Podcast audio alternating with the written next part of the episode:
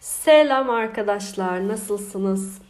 Yine ben tabii söz verdiğim şeyi yapamadım. Uzun süre bölüm atamadım. Özür dilerim. Ay bir enerjim düşüktü. Gerçekten.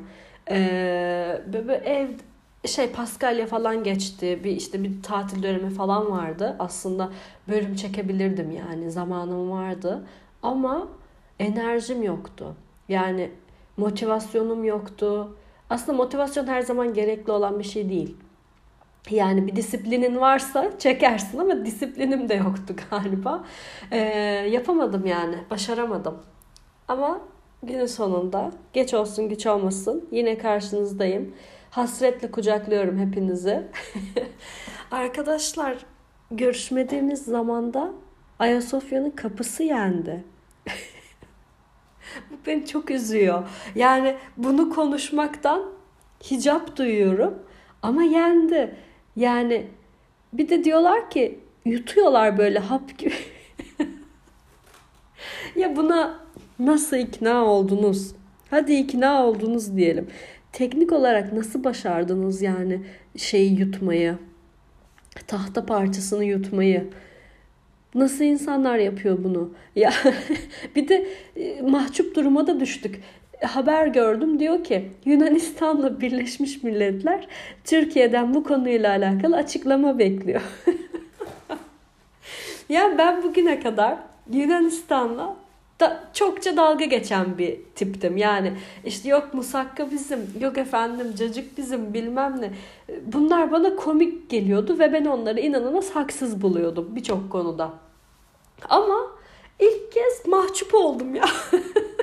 mahcup hissettim ya. Neden böyle bir şey oldu yani? Çok saçma. Ve e, aranızda Gibi dizisini izleyenler varsa beni e, anlayacaktır. Orada bir bölüm var. Ya bu arada izlemeyen varsa da lütfen izlesin. Orada bir bölüm var. Bölümde Ersoy diye bir karakterin babaannesi Hollanda'dan gelen bir yamyam tarafından yeniyor. Şimdi bölümün konusu bu. Ve ben o bölümü izlediğimde dedim ki yani bu hani tabii ki gerçek olamayacak kadar absürt ve benim daha önce düşünmediğim kadar da uç bir nokta dedim. Yani yenmek hakkında. Ama Ayasofya'nın kapısının yenmesi realitesi Ersoy'un babaannesinin yenmesi kurmacasından çok daha uç, çok daha radikal bir şey. yani bunu nasıl gerçek yapmayı başardık çok şaşkınım. Ve kendimi şey yerine koydum. Dış işlerinde bir memursun düşünsene. Müdürün geliyor diyor ki Yunanistan'la diyor Birleşmiş Milletler'e diyor açıklama yaz. Hani ne yazacaksın yani mailin konusuna? Ayasofya'nın kapısının yenmesi hakkında mı yazacaksın? çok, çok utanç duyuyorum. Çok üzüldüm ya. Bir de onardık diye haber haber çıkmış. E şeyin Ayasofya'nın kapısı onarıldı.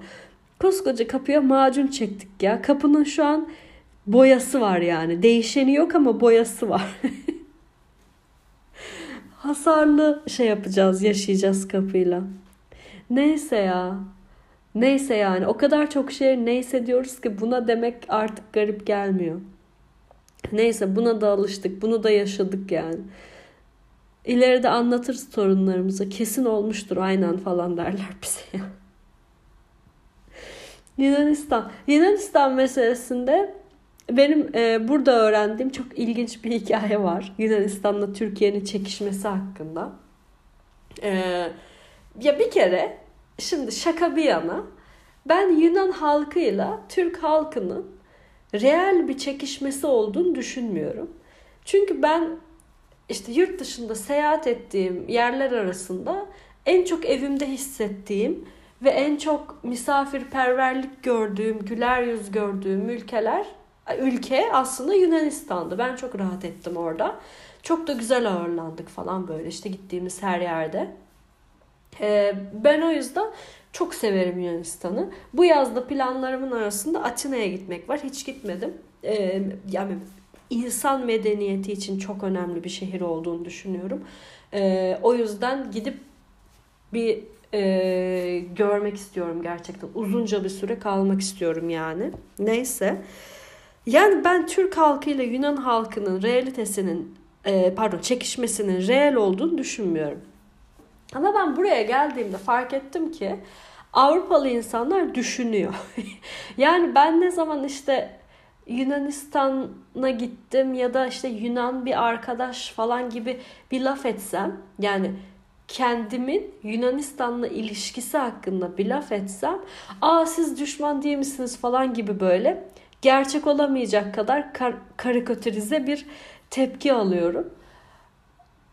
E yani değiliz yani. Aslına bakarsan hani bilmiyorum hangi Yunan Türkiye'de şimdi tabii geçmişte bir sürü e, sıkıntılı olaylar yaşanmış. Onları e, bir kenara koyarak konuşursak modern e, zamanlarda yani işte ne, ne diyeyim sana 2000'den sonra falan hani Türkiye'de böyle misafirperver karşılanmamış ya da e, düşmanca bir tavır görmüş bir Yunan olduğunu da sanmıyorum. Aynı şekilde oraya gidip sıkıntıyla karşılaşmış bir Türk olduğunu da sanmıyorum ki yabancı damat Niko sayesinde birçok e, şeyin de e, köprünün de tekrar kurulduğunu düşünüyorum.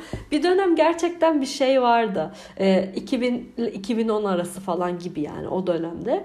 E, Yunanistan'la Türkiye'nin ilişkilerinin işte daha e, kuvvetlendirilmesiyle alakalı şeyler vardı işte sanatsal atılımlar vardı. Ne bileyim e, Mustafa Sandal gidiyordu şey yapıyordu falan.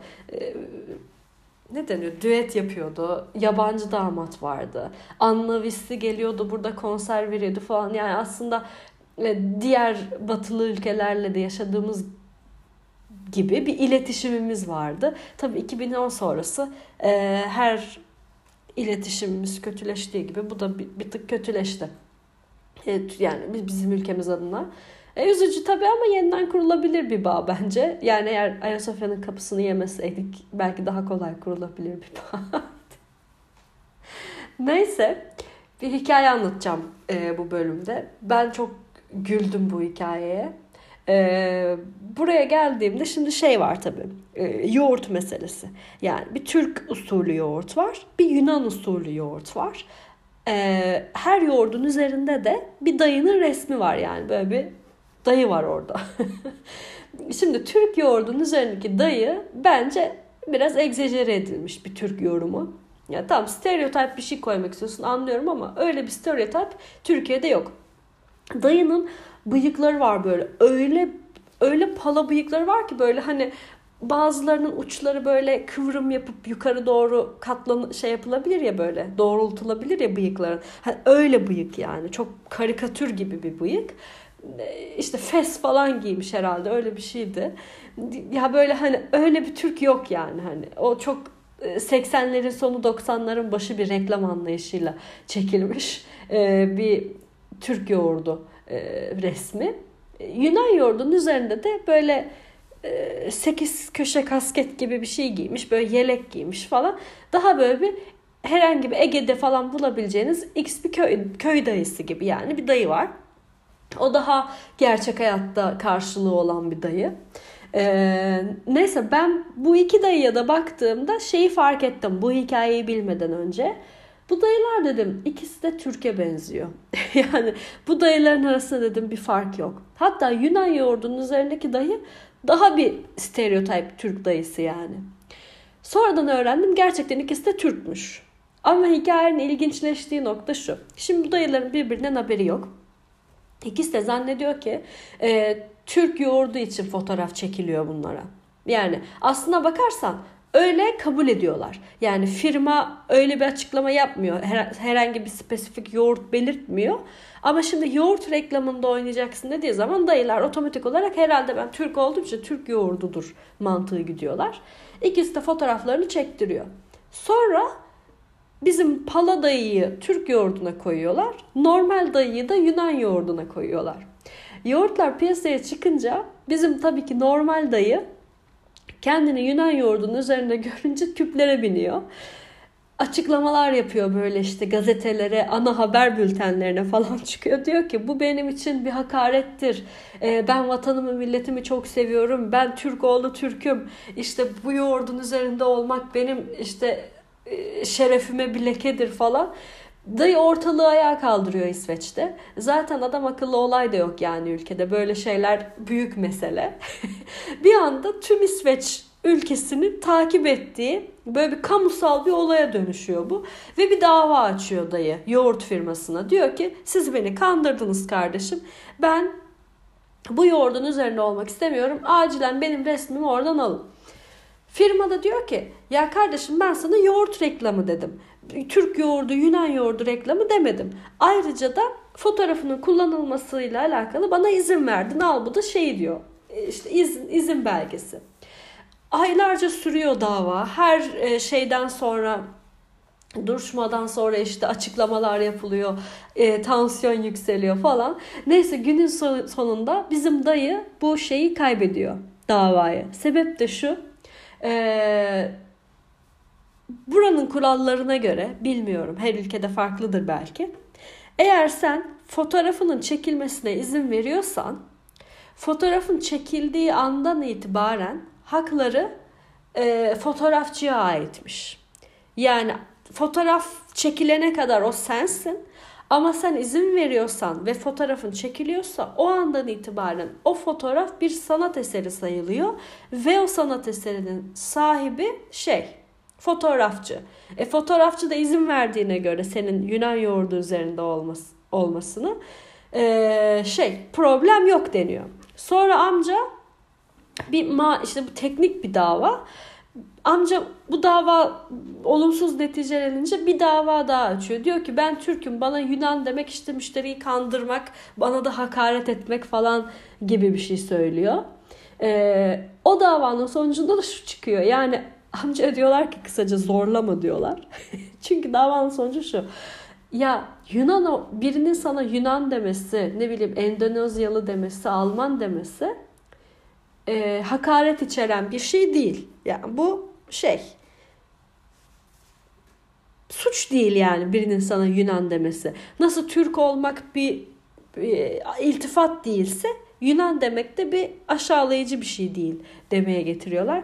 Neyse bizim amcayı paketliyorlar yani işin işin özü. Ve firmada amcaya inat galiba bilmiyorum. Seneler geçmiş üzerinden hala amcanın e, resmini Yunan yoğurdunda kullanıyor. Bir arkadaşım sordu bana bu hikayeyi anlatınca. Peki dedi arada bir fark var mı? Hani hiç Yunan yoğurdun denedin mi? Açıkçası denemedim. o yani o arkadaşıma denemedim diye cevap verince aslında kendimin ne kadar konservatif olduğunu düşündüm ve dedim ki kendi kendime denemelisin. Ama o konuşmanın üzerinden 3 ay geçti hala denemedim. Çünkü yoğurt benim için çok önemli yani ben hep yiyorum. Şimdi Yunan yoğurdu alırsın kötü çıkar. Uğraştır o bitene kadar. Ziyan etmeyi de sevmiyorum. Başıma bela olur. Hiç hoşlanmıyorum böyle durumlardan. Neyse yani arkadaşlar böyle hikayeli size Türk-Yunan e, çatışmalarını anlatan bir bölüm çekmek istedim.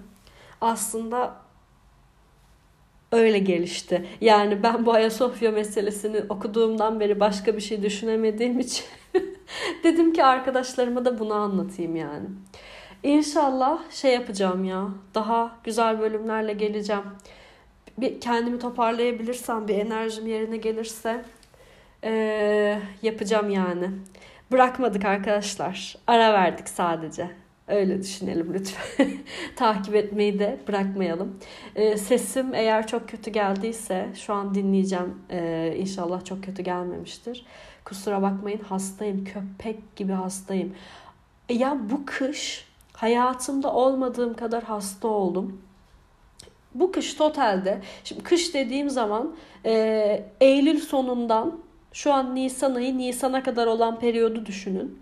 Totalde bir Covid olmak üzere 7 kere falan ağır grip oldum. Yani yatmamı, dinlenmemi gerektirecek yani yatak döşek dediğimiz tarzda grip oldum. Bunun öncesindeki istatistiğe bakarsak da 3 yılda bir grip oluyordum. Ben bunu şuna bağlıyorum. Şimdi maskeler takıyorduk ya 2 senedir falan. Ben buraya geldiğim andan itibaren İsveç'te hiç maske zorunluluğu yoktu. Şimdi iki senedir full maskeli gezen bir tip iki sene sonra ilk kez maskeyi çıkarıyor. Şimdi bence maskeli olan dönemde benim e, pasif bağışıklık mı deniyordu hani öyle az az mikrobu alıp hani günlük hayatta antikor üretmek pasif bağışıklıktı herhalde. Şimdi ben sürekli maske taktığımdan dolayı benim o bağışıklık şeyim düştü. O pasif bağışıklık oranım düştü. Yani benim günlük olarak e, vücuduma aldığım mikrop sayısı düştü. Bu birinci etken bence. İkinci etken de e, hava değişikliği yapmam. Tabii ki İsveç'e gelmem. iklime ayak uyduramamam. Ya da ayak uydurma sürecinde yaşadığım zorluk. Üçüncüsü de belki ben Türkiye'deki grip virüslerine alışıktım. Ama buradaki günlük hayatta dolaşan grip virüsleri başka grip virüsleriydi. Benim daha önce bünyemin görmediği. O yüzden de onlar beni etkiledi. Yani bence bu üçü de simbiyotik bir etki yarattı ve benim ağzıma sıçtı yani gerçekten. Bu kış 3 kutu mu? Üçüncü kutudayım. Nurofen bitirdim. Üçüncü kutudayım. Ki ben e, yılda iki kez falan ilaç içen biriydim. İki kez ağrı kesici içen biriydim. Yani iki ta- şey yuvarlak öyle söyleyeyim. iki tablet. O kadar az ilaç kullanırdım. İnanılmaz bir kış geçirdim. Ee, bu yaz olabildiğince bağışıklığımıza dikkat edeceğiz arkadaşlar. Siz de dikkat edin. Bu maske konusunda söylediğime de özellikle e, dikkat edin. Siz de çok maske taktınız şimdi uzun zaman. Maskeyi çıkarınca e, bağışıklığı destekleyici şeyler alın. Benden söylemesi. Bu kız daha ne yapsın bak komik hikayeler anlatıyor. Sağlığınızı düşünüyor. Kamu spot gibi bir uluslararası ilişkilerimizi de düşündüğüm gerçekten çok yönlü bir bölüm oldu. Umarım siz de keyif alırsınız. Çok öpüyorum. Ee, kendinize çok iyi bakın. Hoşçakalın.